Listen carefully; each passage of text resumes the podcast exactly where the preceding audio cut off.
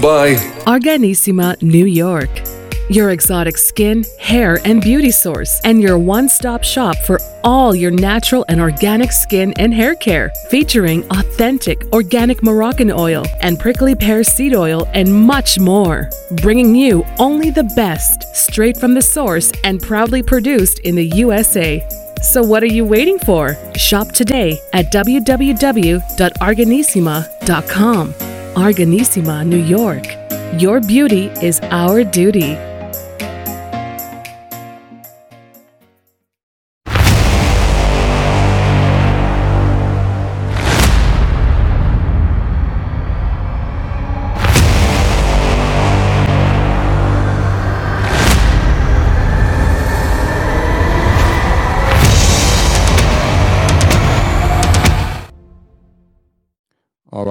Folks. Welcome back to the iHealth channel, iHealth Radio. This is your monthly uh, rendezvous with the one and the only Dr. Heim, all the way from Australia. This is Climb to Your Prime with Dr. Heim. It is time for mental health, and uh, we had a month off, so we're back. The doctor is with us right now. He'll be joining us, and hopefully, uh, you'll be enjoying, um, you know, some of his powerful responses to some of the key uh, questions that we received at the studio. Uh, just note this is a live show, so you can call us at 732-332-8493. It's on the screen.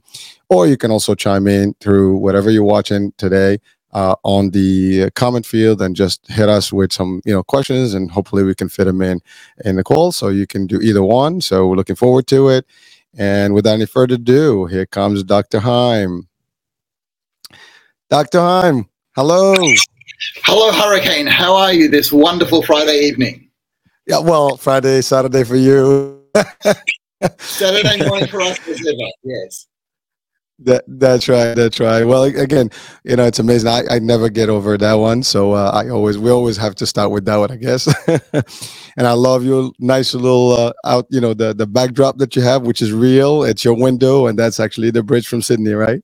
Yeah, that's actually the Sydney Harbour Bridge. And look, it is a beautiful bridge. And we've been having some terrible weather here, as a lot of the world has. But it's always just beautiful to look out over the harbour, over the bridge, and just sort of see some of the things that we uh, humans have achieved and what we aspire to. So that's part of what we're doing, Hurricane. Well, that that is great, and you know today I'm, I think I'm gonna just mm, you know hide my name because that, that we talked about weather, and you know I do have a first question here that is actually regarding uh, disaster and stuff. So uh, uh, before we get to the question, just you know I know we have not spoken for about a month, and uh, well, little two months. This is like gonna make two months literally yeah. since we had the last show. We had a powerful show last time, and we've tackled some some heavy duty topic that that is very you know tricky, and uh, you know you've given us a lot of insights there.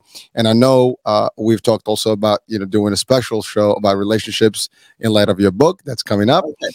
And yeah. so we can we can refer to that at the end of the show today, and then maybe sure. we can uh, push for next month. You know if that if you're ready for that we can talk about the book and and just you know the relationships in general because uh you know it's it's holiday season so maybe we can talk about that there's a lot of that stuff. That'd be lovely. That'd be lovely.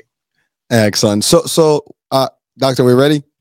We're ready. We're ready to go hurricane. Uh, all right, folks. As I said, you know we are live, uh, so you can chime in with us. Uh, we are live on Facebook, uh, LinkedIn, Twitch, uh, YouTube, and Twitter. So, whatever your platform of choice, please uh, chime in. You can write us your comments and chime in, you know, and, and just type them here, or you can just uh, email us, or you can just dial the number that's on your screen, and we have a ticker on down below. So please uh, join us in the conversation and uh, we'll be doctor is here for you to answer your questions. Don't be shy. I know you don't have to say your name. You can be any any name you want. You can be a planet name. Call yourself you know mars. It doesn't matter but we just want to hear from you all right? Um, so i do have a first question doctor and um, as you know recently. You, you just mentioned the weather. You've had rough weather there. I mean, it's been rough in a lot of areas. This is also hurricane season for us up uh, yes. in the no- northern hemisphere, and especially the states are getting a lot of that, uh, you know, influx right now. We are in the middle of it, and so we're just past two. It was Fiona recently, and now we have Ian that's still going through the states. Actually, yeah. we're just getting, I guess, the remnants in the New York area over the weekend. So uh, that's happening right now. Uh, as, as a matter of fact, my son is in Fort Myers and he was li- right in the middle of it. So uh, they've seen some real that have no power there. And so it's crazy. So I do have a question about that and, and the, just the psychological effect of, of like disasters and stuff. So question states, as some of the islands and states are feeling the impact of nature and hurricane devastation, what is the psychological state of mind when dealing with disasters? Uh, does it fall under the umbrella of PTSD? What should people do to minimize this impact? Tracy, Florida. Okay, uh, Tracy from Florida, that's a wonderful question because there is a psychology uh, around disasters and events like this. And the, the basis of it is that when weather events like this happen, we know that we are not in control. And that's actually quite devastating for the brain because the brain likes familiarity. It likes to know that things are nice and predictable. However, we like a bit of novelty and a bit of difference in our lives to balance all the predictability. But that's basically where our brains are nice and comfortable to have predictability and then some a bit of a change just to change it up in a disaster event, an earthquake, a, uh, a, a, hurricane, a, a, tornado, anything, uh, we feel out of control. And one of the worst feelings for the brain is being out of control. In fact, when I work with people who have PTSD, let's say because they've suffered personal trauma, uh, uh childhood abuses, the actual trauma itself is not the trauma that lasts on the brain the trauma is that for those moments of life, the brain was not in control, that somebody else was in control of your life. So let's take an earthquake. Even mm. though an earthquake may last for only 10 seconds, in those 10 seconds, the brain realizes I am not in control of my life. I could die at this point and there's nothing that I could do about it. And so it's being out of control that becomes the real trauma for the brain. However, that does not mean that everybody who goes through an experience will end up with PTSD. In fact, sometimes uh, in society we talk about it too much. And so there's this added layer of fear oh no, I'm going to get PTSD. Whereas all of our studies show that resilience is normal for humans. We're actually built to be able to withstand stress. Too much stress we can't withstand, but a certain amount of stress we can. So the thing to do is to get close to people that you are close to. So if there are people that you love, friends and family, particularly after event, that feeling of huddling together, of just enjoying even a glass of water together, and that feeling of we survived this together is very protective. So I want to let people know, particularly uh, people who are in um, Florida at the moment, this does not mean that everybody's going to get PTSD. In fact, if anything, it can let people know how important family and friends are to all of us. Thank you, doctor. And and, and you know what? I I it's amazing. Like I mentioned, my son, he's there, and you know they yeah. lost power, and we've been able to connect. You know, and uh, uh, he's actually holding nice, and you know, but but you know they they had no choice. They were there, and. Um, uh, the, the state of a lot of people because I asked them like how things going and you know they're they're coping. I mean, it just just they have no other way. Uh, uh, some people did leave the state. I mean, and and wind up in maybe Georgia and other places, but a lot of people decided to just hang around and, uh, and they did. And so he can leave for obvious for various reasons, but but but he he is coping and. Uh, his morale is a little down, obviously, so we yeah. have to talk about it because it, it is it is not easy. I mean, before that, I mean, just the anticipation, especially with the news, it's coming, it's this, it's force winds, yeah. and and yeah. you just don't know what to expect. People go actually to the stores and they get all whatever the water and stuff because they prep, you know, prepare, which is nothing wrong with that. Um, and uh, you know, so so he was really going through that. So we talked about it, and then when it happened in the middle of it, we were still in connection. Uh, we we lost contact for a minute, and then obviously we talked about today so yeah. everything is good. It's past them, uh, but but you know he's younger, so obviously he was able to maintain different. I think that's that's another piece I'm just gonna throw in here. I mean, or a question rather, uh, is age a factor in how you deal with with these types of events? Because I, I I personally believe when you're younger, your fear factor is a lot less than when you get older. I mean, is that even a myth or reality? I'm not sure, but what what would you say to that? Oh, Hurricane, that, that is actually true.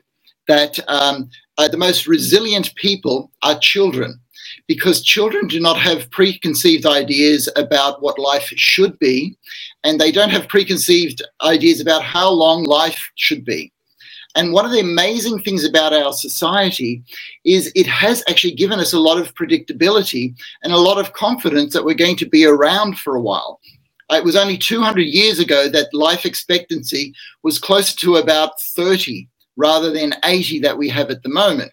So now that as, as soon as you end up growing up and you go, oh, you've got this expectancy that you're going to be around for 80 years, that actually then creates a fear. Well, what if something bad happens? Whereas children don't have these expectations and they're much more malleable. However, when we start growing up and we live in a, a society of comfort, our brain gets that predictable familiarity that feels so good, but then it becomes fearful so that our resilience actually comes down. And so, unfortunately, we have studies to show that a, a comfortable society can actually bring down our resilience. And so, things like this, like you were talking to your son, what helped get him through was your relationship with him. Daddy was there. Daddy might have been thousands of miles away, but he was still there as a person in your son's brain. And that strength reminds us of how important people are, but also the resources that we have that we can go through these things and exist and survive together. I mean, that's what life is all about survival. It's just that we do it really well these days. And so we actually lose a bit of resilience. Well, thank you, Doctor. And, and, and I appreciate that because you're right. I mean, we we tend to have a comfort zone. I mean, you talked about you know a couple hundred years ago, people were always like in a fight mode, right? You know, you have to survive, yeah. you have to to do it, and uh, you have no choice, and you do the best you can maintain it. And now we have all the comforts, you know, of life, and uh, you know, but but to your point, it's to the depends sometimes our own uh, resilience and our own ability to cope with things. And and I, many people, and I've seen this actually in in the Hurricane Sandy uh, yeah. that hit really terribly New Jersey and New York. Actually, I was part of a first response team at the time because we were with a company that, that had nurses. So we were actually, uh, you know, with them, taking them out in the field and yeah. making sure that they delivered the, the, service. And we were there literally up front, uh, day one. Uh, as a matter of fact, that same day we were there with vehicles and food and water and all the stuff wow. and yeah. you know batteries and stuff. And uh, uh, some people were funny because they said we haven't seen FEMA, we've seen you, and I'm nothing to say against FEMA here, but but it was just the response time because we were local. Obviously, FEMA has to get all their you know uh, mobilization in there, but it was it was not an opportunity to see some real you know uh, stuff happening and how these people were affected. The you know uh, some of them were demolished, you know, morally and mentally and all that yeah. But but but the the people got together. That's the part you know that is important. I think a lot of people were there for each other. I mean i think at the time everybody was helping each other. You know i, I remember we were at this huge church uh, in an area that was totally bad bad bad you know badly you know hit. Yeah. and uh, you know people came from all over the states yeah. to to help and food uh, i mean they had so much food so much clothing so much stuff available for kids yeah. and adults and it, it was amazing. So in the light of all this stuff, I mean, you know, human factor, humans are still good, and I think I always believe that that we have a lot more good people than bad people on this planet. But but you know what? Uh, it's it is difficult, and it does have an impact. And by the way, that impact of anxiety, I think, is also a big deal. I mean, we talked about the, just the aftermath.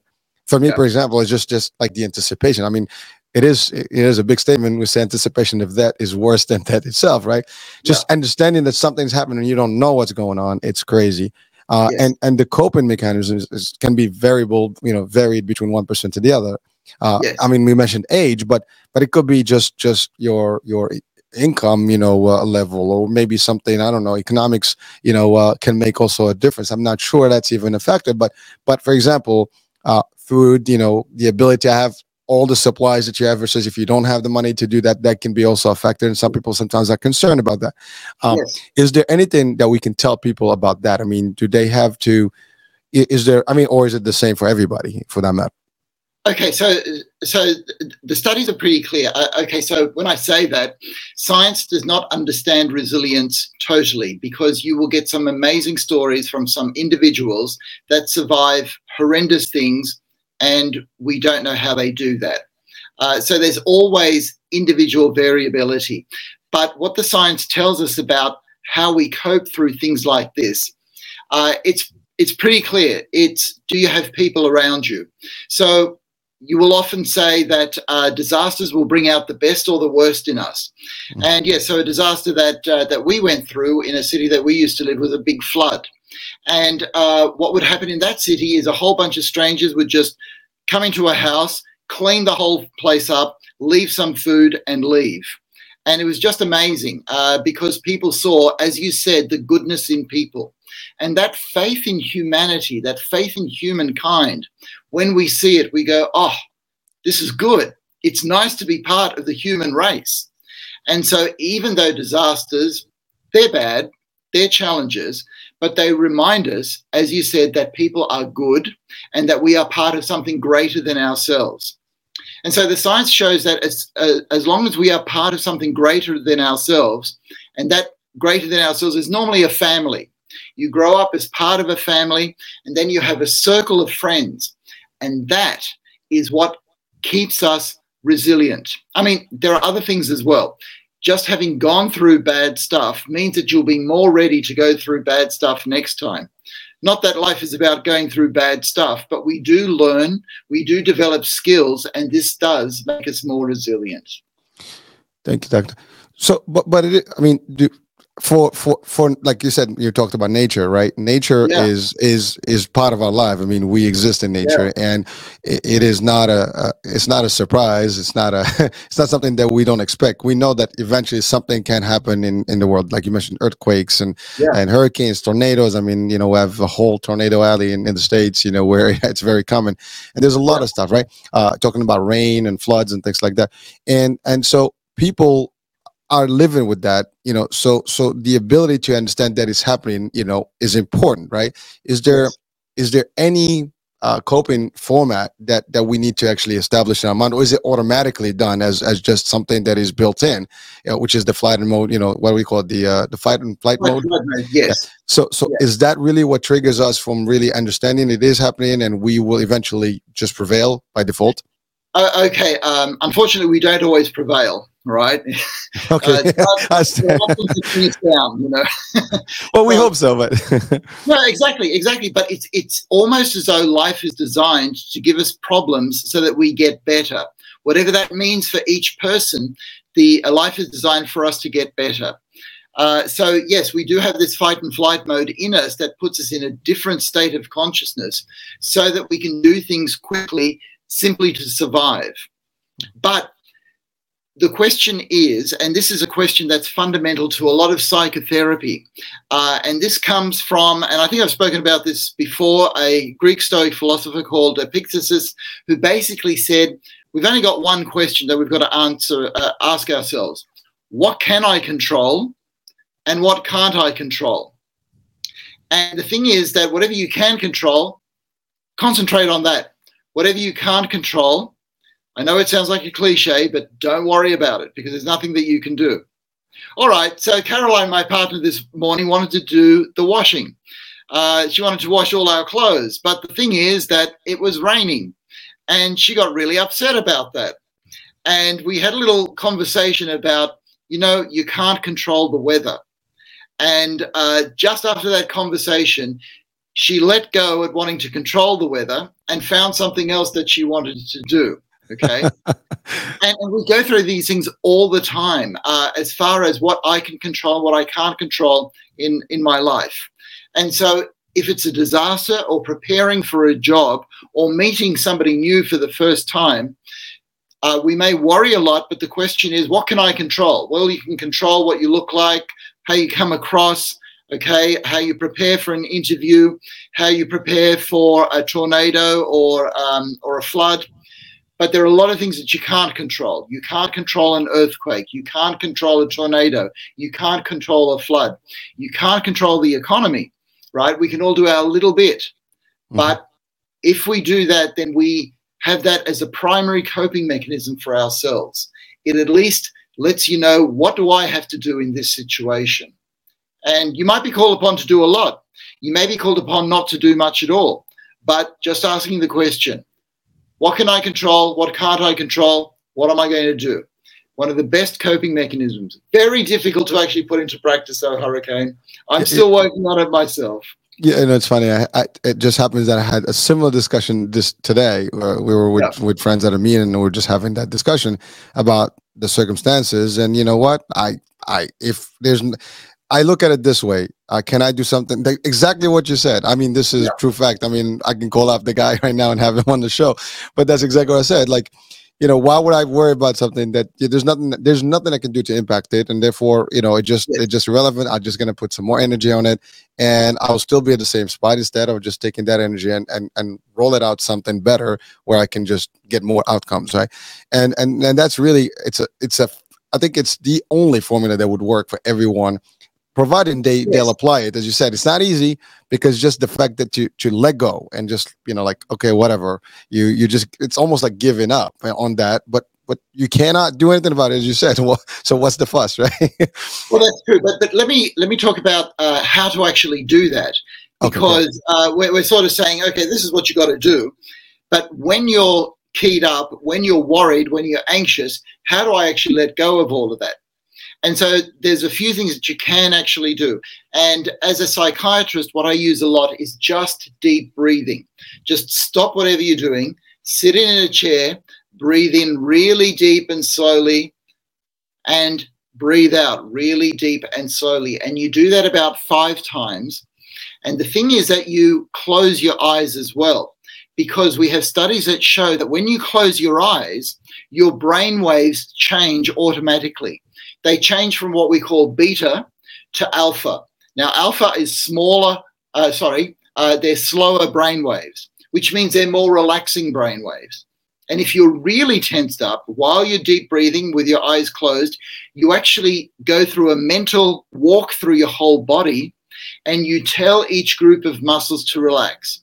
You say legs, relax, thighs, relax, hips, relax, chest, relax, shoulders, neck, relax. And you do this slowly. You take about five or 10 minutes to do this, and you will find yourself in a clearer state of mind where you can think more clearly, clearly. And then you go, okay, now what can I do?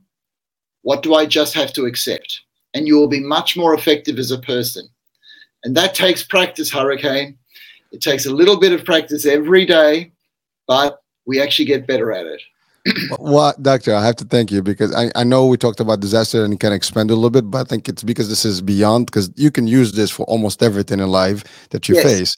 And I, I love it because you just gave everybody right now, this show could be your little, like little pill, right? You just have to watch it and know exactly what to say, how to do it and practice it over and over. And you can certainly, you know, just be better and just you can face the world in, with that matter, you know, in day out. So thank you for that, doctor. no, no, no, no. And, and it was amazing, Hurricane, because while I was saying that, you were sitting there, you had your eyes closed. I did. You, yeah, yeah. You put yourself into this half meditative state, and you did exactly what we all could be doing. All right. So let's say you're waiting for um, you're waiting for Cyclone Ian to turn up, and all the news is saying it's coming, it's coming, it's coming, and oh, it's going to be bad, it's going to be this.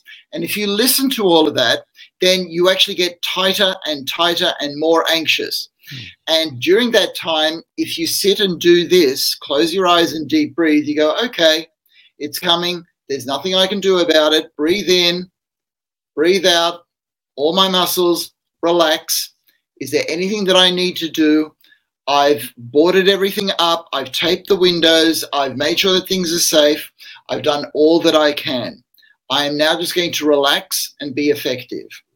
Uh, and if you're meeting somebody for the first time or going for a job interview or um, facing a natural disaster, it all comes down to being able to do some of that if you possibly can uh, like I said, this is we we're gonna replay this one over and over. I think that's gonna be our highlight for the show, so people can just practice it over and over, just in front of the mirror on themselves. And and I I think if you if anyone watching or listening just do this exercise, I know for a fact I use similar approach, and just just as you said, you noticed that I did it on just automatically, and it felt good just doing it for that split second. So I know it works. well, all right, then, then Hurricane, I'm going to spend a few minutes actually doing what I do with somebody because I use oh. a very simple method of deep breathing, which is just three, three, three, three. Okay, so you just breathe in, two, three, and hold, two, three and breathe out.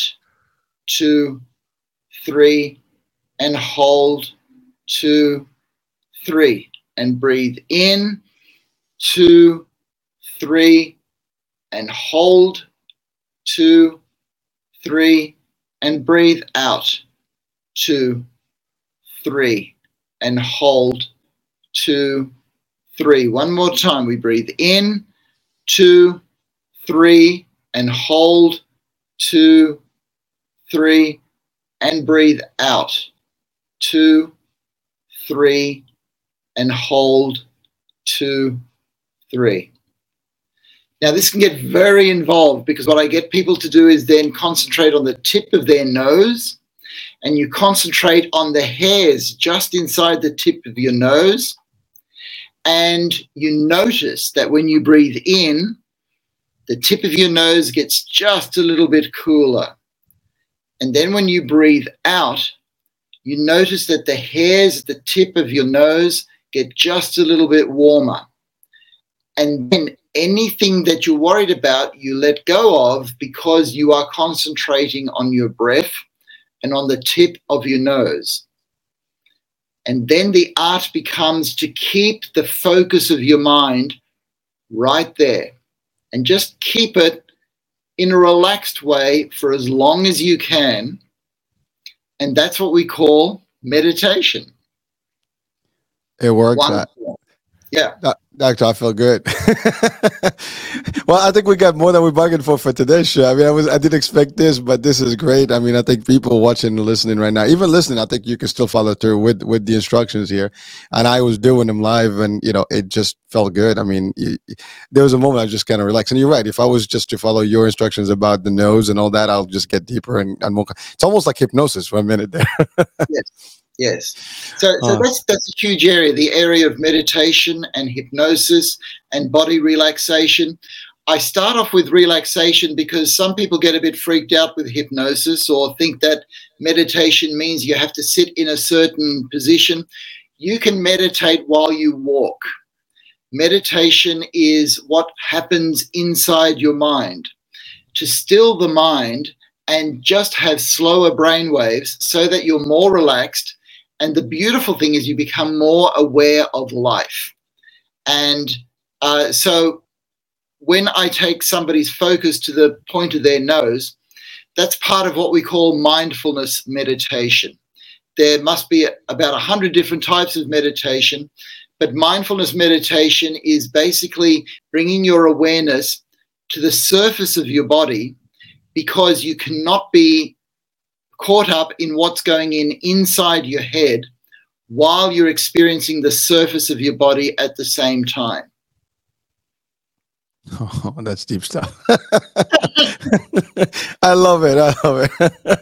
you know, but but again, I mean, you're you're giving us some some heavy stuff, things that you use with patients and and really ch- changing lives. I mean, physically, they yes that pleasure today of experiencing some of that so so i want to just uh, on behalf of everybody watching and listening thank you for that doctor and again i still always commend you for the work you do because i mean you have better things to do but you're with us today and, and every month committed to help you know and guide some people and your advice i have to say you know when i look at the shows on on the on the the ch- our charts like where we track them Climb to Prime is one of actually the, the most downloaded show right now on, on the podcast. So, oh, you know, I'm, I'm glad to hear that, Hurricane. That's good. That's it is. It is. Uh, you know, I'll share the stats with you, but it's pretty good. I mean, most of those those shows, and not one. I mean, when out there, they, they just just behave differently than than and some of the other shows. I mean, I, we have other shows that are doing excellent, but just I'm saying, like it, it is one of the the most uh, downloaded ones.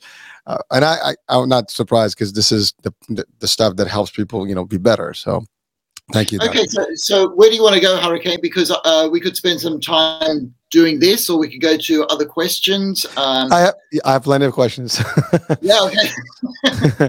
so the next one, it's almost kind of attached to this. In the, what I'm going to ask the question. So I have been so stressed about life and work that it is not only impacting my work, but it is now impacting my intimate life and sex drive. Not sure how I can address this so it does not result in a divorce or broken home.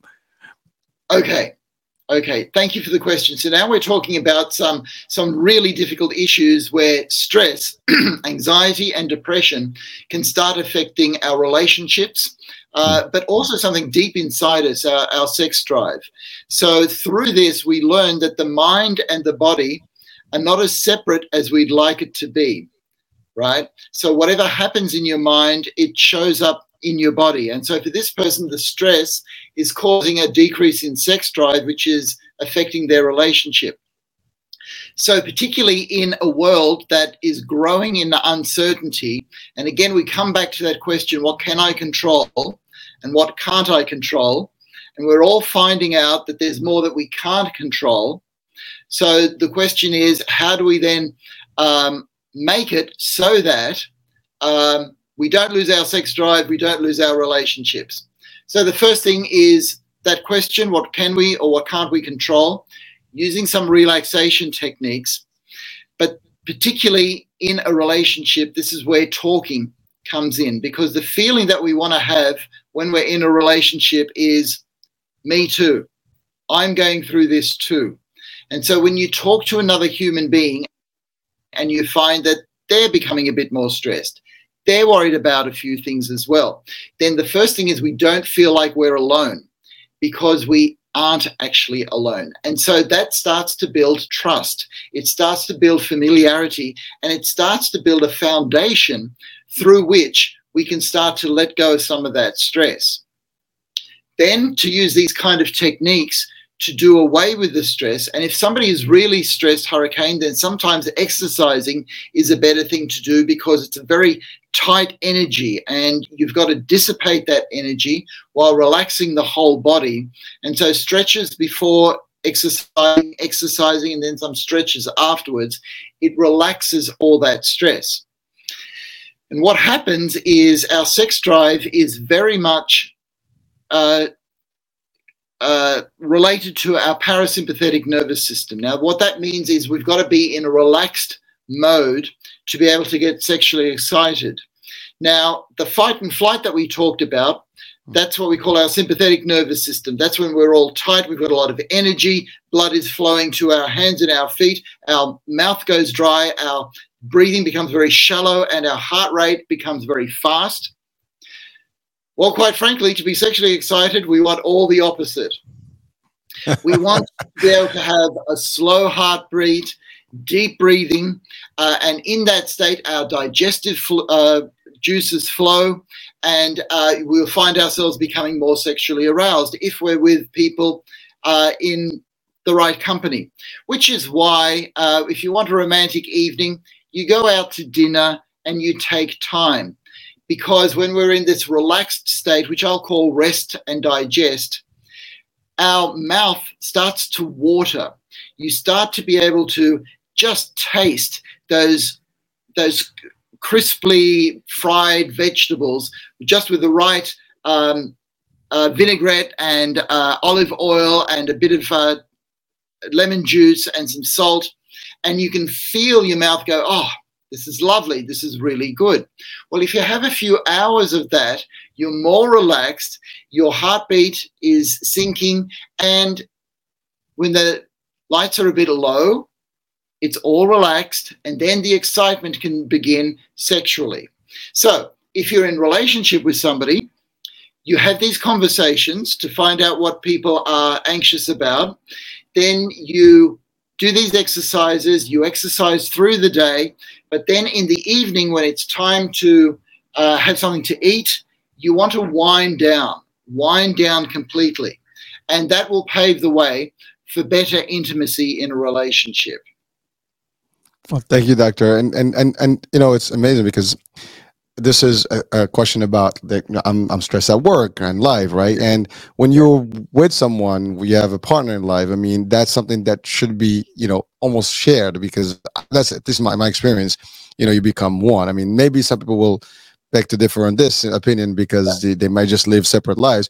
But if you're in, let's say, a marital situation or like some sort of domestic partnership or like a real serious relationship, uh, it gets a little elevated where you have to actually kind of be at no you know acknowledge the other party in the relationship and and you know you yeah. almost have to when they go out you know down you have to feel you know the balance with them and be there for them not actually stress them out so you have to be also understanding of where they are uh, and not just maybe demand things and and, and want to have it's just the wrong time to ask for certain things you know and intimacy is not right. one of those you know so it's very difficult to manage if you're not in that you know i guess balanced relationship Yes, yes. So th- there are two techniques that I want to talk about here that are actually very important because people get very stressed. And what we unfortunately do is have a tendency to take it out on the people who are close to you, right? Now, uh, so the thing is that let's say anybody, anybody can come home from work and get really stressed out and get really angry, and before you know it, you're biting the head off of the people that you love. Not a good situation. So, two techniques. And the first one has to do with after work. And this is something that I used to do every day. When you finish work and you have built up stress from the day, don't go straight home. Go to a park, walk it out, go to the ocean, go for a swim, go to the gym, work it out, do something so that you take all the stress out of your body and you are able to dissipate all that energy so that you're not a stressed bundle of nerves when you get home, right? So that when you're with the people that you love, you don't have to take out your stress on them because you've already done something else. You've done some exercise, you've gone for a swim, you've gone for a jog, you went for a walk. So that's the first technique. Between work and home, even if you work from home, just go outside and go for a jog or spend some time by yourself, and then you come back a different person. So the second technique is when you're with the people you love and you've had a stressed day, you put it into words. Hi, I'm home. I've had a really stressful day. This happened and that happened. And then what you're actually doing is you're sharing your life with them. You're letting them into your head. And other people actually love that. It's a privilege to be inside your head. And then they can go, oh, that was terrible. That was hard. Is there anything I can do to help? And you are in relationship rather than being angry and then sort of tripping over toys and getting angry about that or angry because something's outside out of order or whatever it happens to be when you tend to push people away when you're stressed and you've dissipated the energy by going for a run you can then draw people in to not only help you but you can then help them because at some stage you ask how was your day? And then they will do the same to you and before you know it, you're in relationship rather than out of relationship. thank you so much for those. I mean, I, I love those techniques, and and I, you know, they're not uh, unheard of, but but you're right. It's no. just putting it to practice. I mean, right. you know, it's funny when you say oh, two techniques, like you know, was the problem is like, oh, okay, what what those things? But when you say, it's like, oh, I can do that, right? but it, right. just just the practice of it, I think, is the challenge, and and everybody can do that. To your point it's not hard. I mean you you, you stop you, you just take a spin around you know diffuse blast some music whatever you need to do go to gym you know yes. come into home i'm gonna go to the gym whatever just in and out but don't don't clash. Uh, and and and and i think the second technique is also just as powerful because if you tell people your day they don't have to guess because uh, they're not they're not really you know psychic they're not you know gonna get into your brains without you telling them. Uh, they're gonna look at you. Maybe when you're with someone long enough you probably can feel that. You can see oh, that. yeah. you can but oh, yeah. but if you're a new in a relationship that's not going to be obvious. And you know at the first sight at the first reaction what the hell's going on here right? And then it's over right? Yeah. uh, so so it takes both to tango like two to tango as they say. So you have to to work it out together but but it's also taking to your point uh, a, a way of communicating and, and sharing. And but the other flip side because some people like well, I don't care how you did his. That's a problem. or like, yeah. you know, you know, don't bring your work here, whatever. But it, it's not like I can. I mean, I'm having a stressful day and I'm coming home, there's nothing else I can do. It's not like I can hide yeah. or I can take a vacation overnight. I mean, you have to, yeah. to come home someone So it, it's both sides that need to actually work together to make sure that to diffuse the idea and at least you know maybe uh, I don't know uh, let's go to dinner or maybe let's watch a movie together and and Yeah. change things. Maybe it works. Yes, So- yes, and and this is what we call in relationship give and take. Right? I'll be there for you. You be there for me. Sometimes I'll need to take more. Sometimes I can give more. But we're sharing life together. And what words do is invite people into your life. Okay. Invite people into your head, invite people into a relationship. And that actually is one of the most wonderful feelings that we humans can have because all of us actually fear being alone. That I'm the only one that gets stressed out. I'm the only one that has these fears. I'm the only one that worries about this. When you find out that everybody else is going through the same thing, oh, you mean we're in this together? Yep, we're in this together. And if it's a stressful day at work or if it's getting through an earthquake, together we're stronger. Together we're stronger. In unity, there is strength. There's no doubt. Yeah. All right, Doc. Thank you so much. So I have another question. It's it's it's still related to stress, uh, but it's something that so the CDC just announced that suicide rate is as as high as it gets. What can we do to help reduce this as individuals and or community? How can we prevent friends and family to entertain such a decision?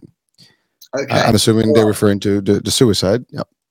Yeah, now, unfortunately, particularly in the States and in Australia, suicide rates have been rising uh, steadily, dramatically.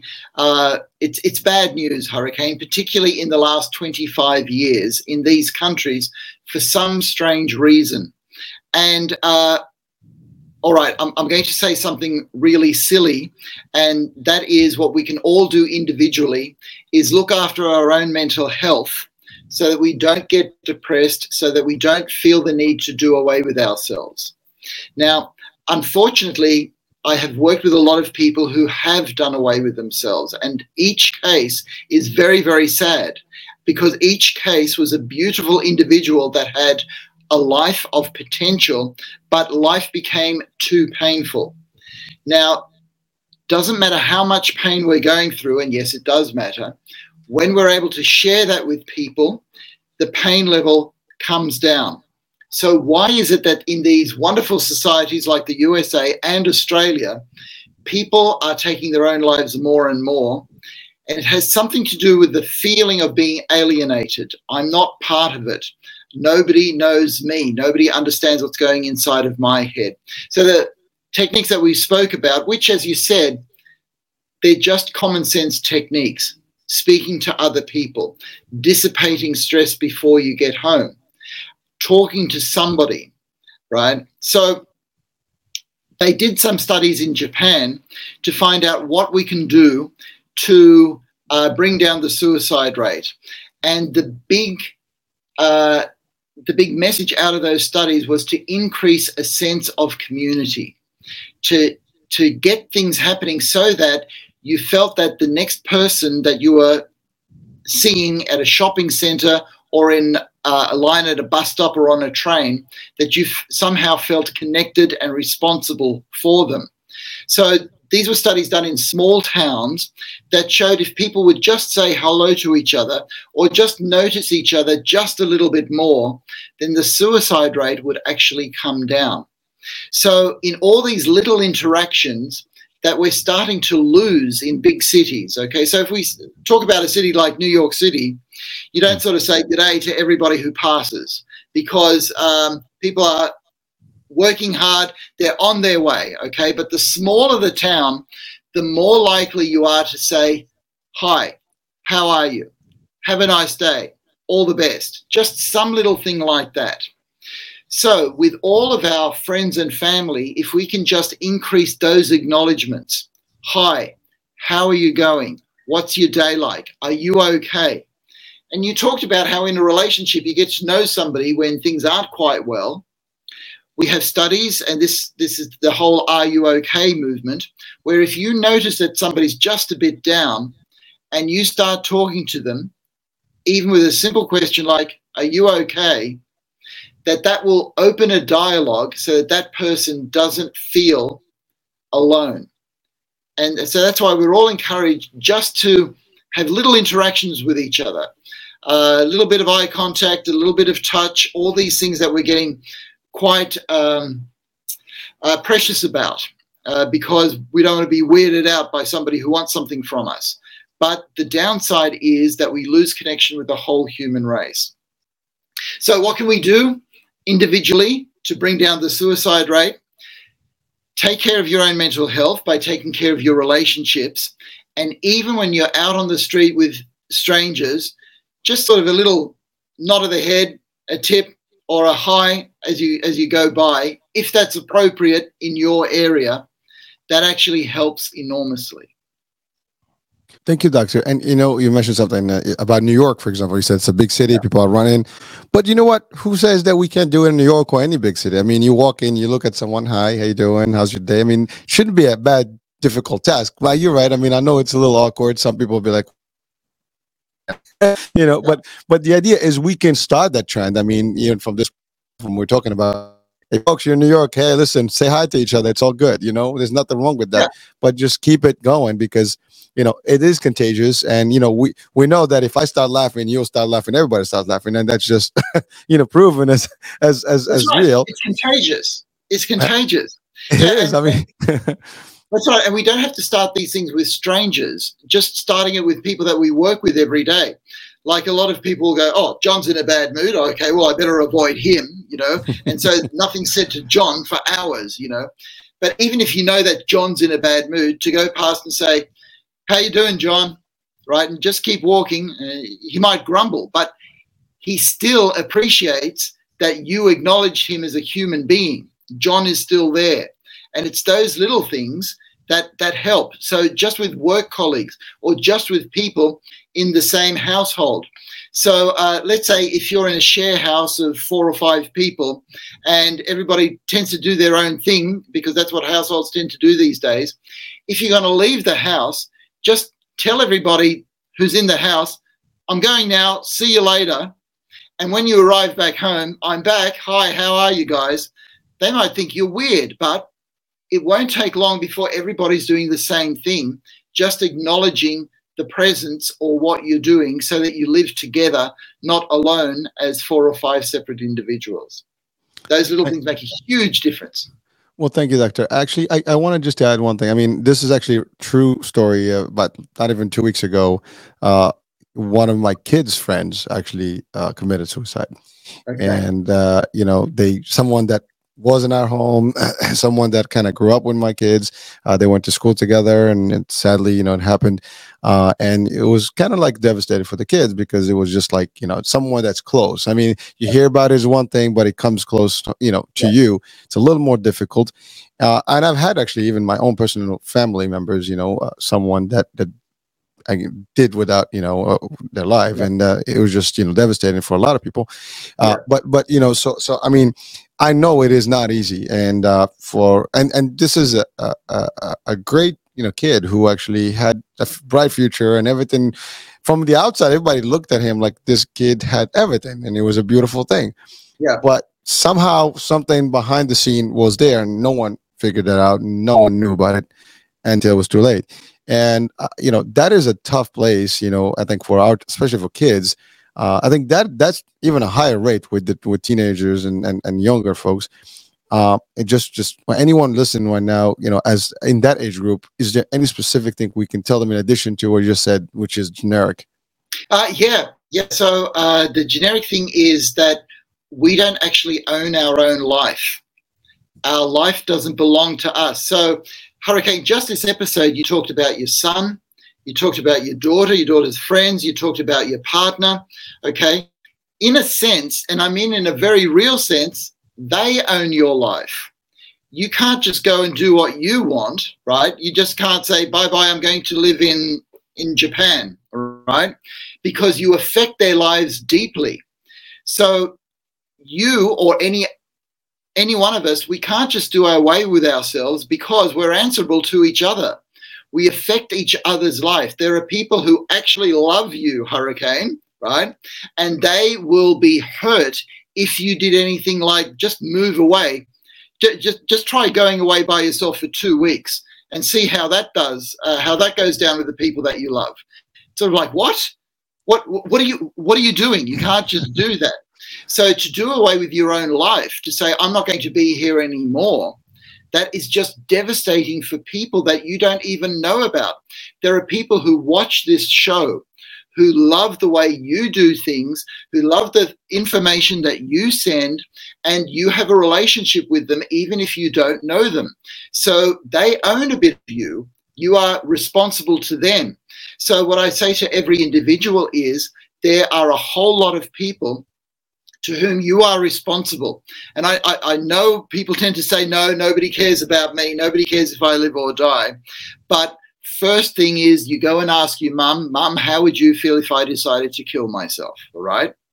And you ask your father, then you ask your children, then you ask your brothers and your sisters, then you ask, you go through and you ask even somebody that you've just worked with that you think are not particularly fond of you, and you will see them change and they will say, I'd be devastated. I don't want you to do something like that.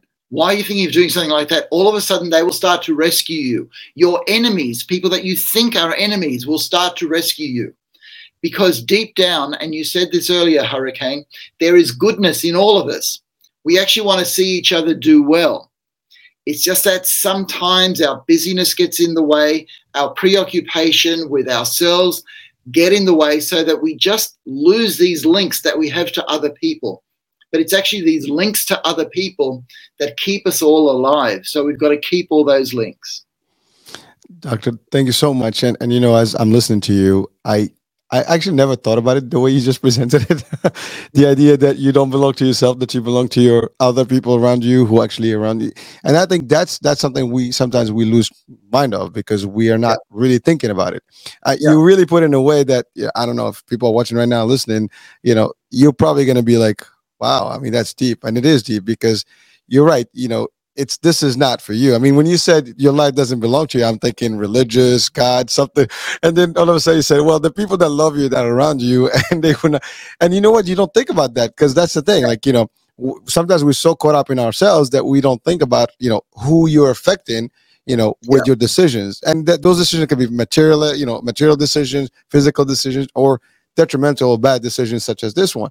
But either way, you know, you have to think about everyone around you because you know there is a surround there, and there is an entourage whether you like it or not. And yeah. someone can be living alone. They still have people that they interact with they will like to your point they will miss.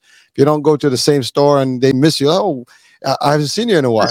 That's right. That's right. Now I, have quickly got to talk about uh, college students all right? Because yes, uh, when you leave home and you go to college, that is one point in your life when all of a sudden you have so much freedom that you've never had before that the things that I'm saying start not to make sense because you feel as though, oh, your parents are happy to uh, get rid of you, right? You don't have school teachers where if, if you don't get an assignment in at school, they will chase you. Whereas if you go to college or university and you don't put an assignment in, they don't care. That's your business. If you don't turn up, they won't chase you. So all of a sudden you feel that you have all this freedom, and that feeling of freedom is wonderful. But you need to remember that your parents are just at the end of the phone, all right? There are good friends that you have grown up with that are just at the end of a phone, all right, or that you can connect with.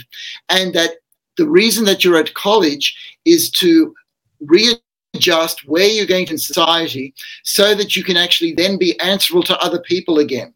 So that you can have a love partner who would be devastated if you left even for a few weeks. Or one day you will have children who depend on you for their very lives. Uh, a mother who has a two year old child can't just say, I'm going off for a holiday and leave them. They will die that you actually have human beings dependent on you for life. And this might sound scary, but it's actually wonderful. This is actually what we want. The most amazing feeling that we get is being useful to each other. Uh, this is uh, the most amazing feeling for a parent to know that there is people depending on you and you come through for them, right? Uh, and and that is just knowing that you're doing a good enough job for your kids makes you realize that you have a purpose in life, right? And that is an amazing feeling, and we all crave that feeling. It's just in college years, you don't get much of that feeling because you're being prepared for when that feeling will come to you. Wow. Thank you. You know, doctor, it's funny. You you talked about that that sense of responsibility, and yeah. uh, this week alone we had uh, two shows, and we talked about you know our furry friends and animals, and one of the discussion we had is like the the responsibility that comes of having you know pets and and and, and family you know you know uh, pets uh, members, and and it was it was just it, even thinking about that itself, when you think about it, like you don't just leave an animal and, and, and go on vacation. You have to think about where are you're going to put them and stuff because they become body family and they really become family members. So, so right. it's beyond just, you know, it's the human, the, the anybody that's on your life, you know, uh, yes. as is, is somebody that you're going to impact and affect with your decisions. And, and so, so I hope that your message, doctor, has been, you know, clear to, to our audiences and maybe this can, prevent from someone even thinking about you know uh, this this type of decision in their well, life? Well, then I'm going to give something very concrete to somebody who's contemplating suicide. Okay, uh, this is going to sound very strange, but I mean it very sincerely. If somebody, let's say in their 20s, is thinking of doing away with themselves, all that they need to do is find one useful task. Find an old lady who lives a couple of streets away that needs their grass mown every day. No, sorry, every week. All right. Mm. And if you just say, I just want to go and mow your lawn every week, they will look forward to you turning up just to mow their lawn. And you will feel that you are doing something for somebody else, that you are needed in this world just to mow the lawn once a week. So the way out of feeling suicidal is to feel that you can be useful to somebody else, even in a small way. And uh, going back to um, animals, I, I have had patients who will not kill themselves because they have to look after a dog. Okay? Because nobody else can take care of this dog the way that they can. And that is good. So if we can increase that feeling of usefulness for somebody else, you just go up to somebody else and say, Can I do something for you? That actually becomes life saving for a lot of people. Doctor, that is that is super powerful advice. And I think we all can use that. I mean, not that we're entertaining anything, but the fact is, you know, in life, to your point, the more like again, this like you mentioned something about the show. People that yeah. may not know us, uh, yeah. this is something that I live for right now, and I, I, yeah. I enjoy it, and I want to continue doing this for as long as I yes. live to to help as many people. And and it's amazing because it does give you that sense of like almost responsibility that you you know you need to be there, you need to do this, and it's a commitment. And yes. the more you think about your commitment, nothing else matters, and I think that's really important to to take as a lesson. You know, so yes. Yes. So, so in a world where we're looking for more response, uh, more freedom, okay, and more doing what we want, what we end up missing is what we really enjoy the most, and that is being useful to somebody else, being needed by somebody else, being wanted by somebody else. That's one of the most beautiful feelings that all of life has to offer. Thank you, doctor. So I, I know we're crunched on time right now, but I do have a few more questions. We're obviously not going to go through them, but there was a question that we covered some of it in, in general before, uh, yeah. but it came through. So I'm not, I'm going to, you know, ask the question and then uh, we have five minutes. So let's see if we can, you know, crunch it in. Yeah. Uh, so doctor, in the face, uh, of an, increase, an increasing gun violence around the states and maybe worldwide, what do we need to know and do to hopefully understand the root of this pandemic? Gun violence. Okay. Gun violence. Very, very difficult, very difficult uh, problem. Okay, so there, there are a few problems with a gun. Uh, number one is that it was designed to take life, and it does that very well. So that's that's the that's the whole reason that a gun exists. Okay, uh, people didn't start off uh, thinking there'd be this nice sport called shooting, and then what do we need to invent for it? You know, it unfortunately went the other way around.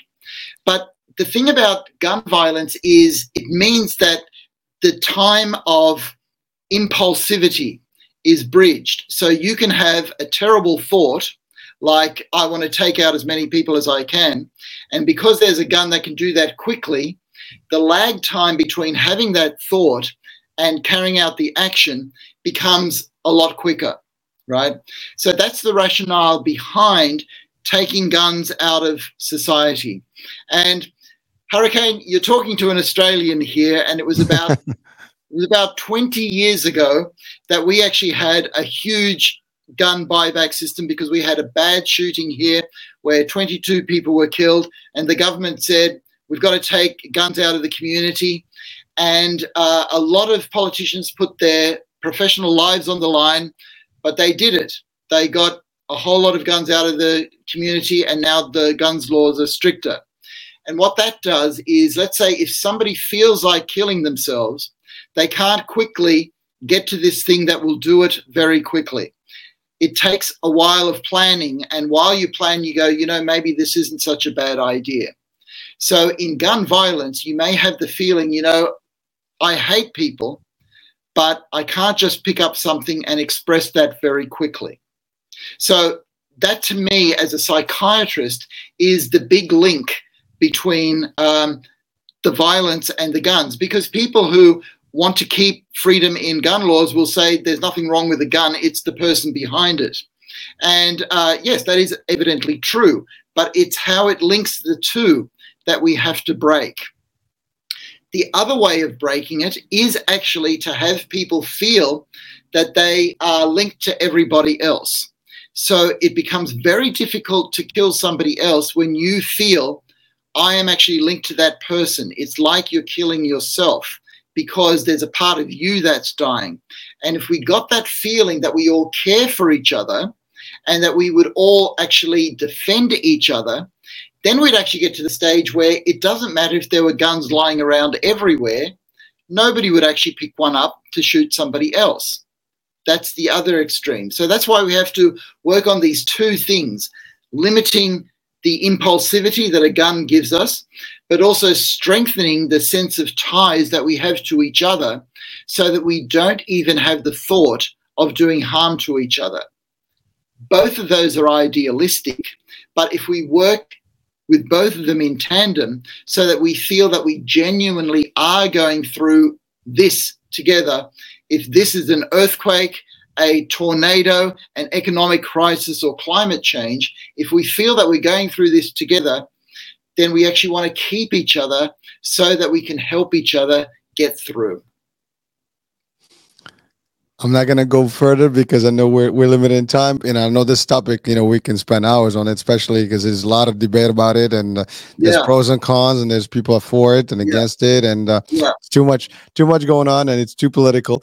Uh, but but but for me, just uh, I guess an individual person watching and listening, you know, um, there is obviously a huge thing that that is real. It's happening, and we Yeah. need to cope with it. And and obviously, doctor has given us some advice on how we potentially can uh, mitigate and then actually even you know navigate this whole you know ordeal and and, and work through it with with you know with less conflict i would say and hopefully never have to deal with it um so Yeah, so so the thing is, Hurricane, that as a psychiatrist, uh, I've worked with individuals, and so I know what works for individuals.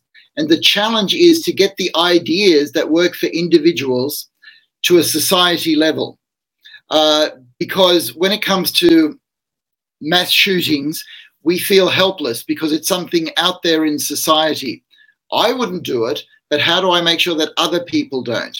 And so society is just the individuals, but it's something more as well.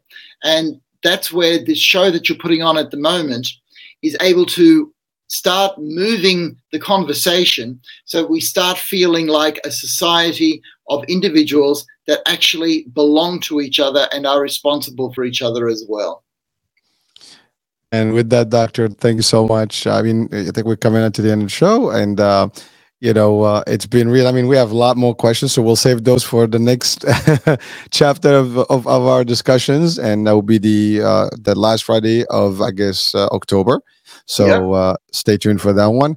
And folks please do send us your questions at hurricaneh at ihealthradiousa.com and uh, or you know you can call the number 732-332-8493 when we're live. And uh, you know we can take your questions right on the spot. Uh, dr Heim is committed to us. Also you can watch this show over and over. It's it's evergreen in in all the podcast and on the radio and YouTube and all all the platforms that you can either see it or watch it. You can have it and on Facebook, so social media, etc. Um, so that being said, Doctor, thank you so much for being with us today and for Thank your time. Hurricane. Thank you. Appreciate it. Thank you. It's always a pleasure to be here. Thank you, sir. And, and it is our pleasure and honor to have you. And folks, uh, it is the end of the show. So we'll be talking soon. New day, new show, new topic. But stay tuned for Dr. Heim and climb to your prime with Dr. Heim at the end of October. We'll talk soon. Bye for now.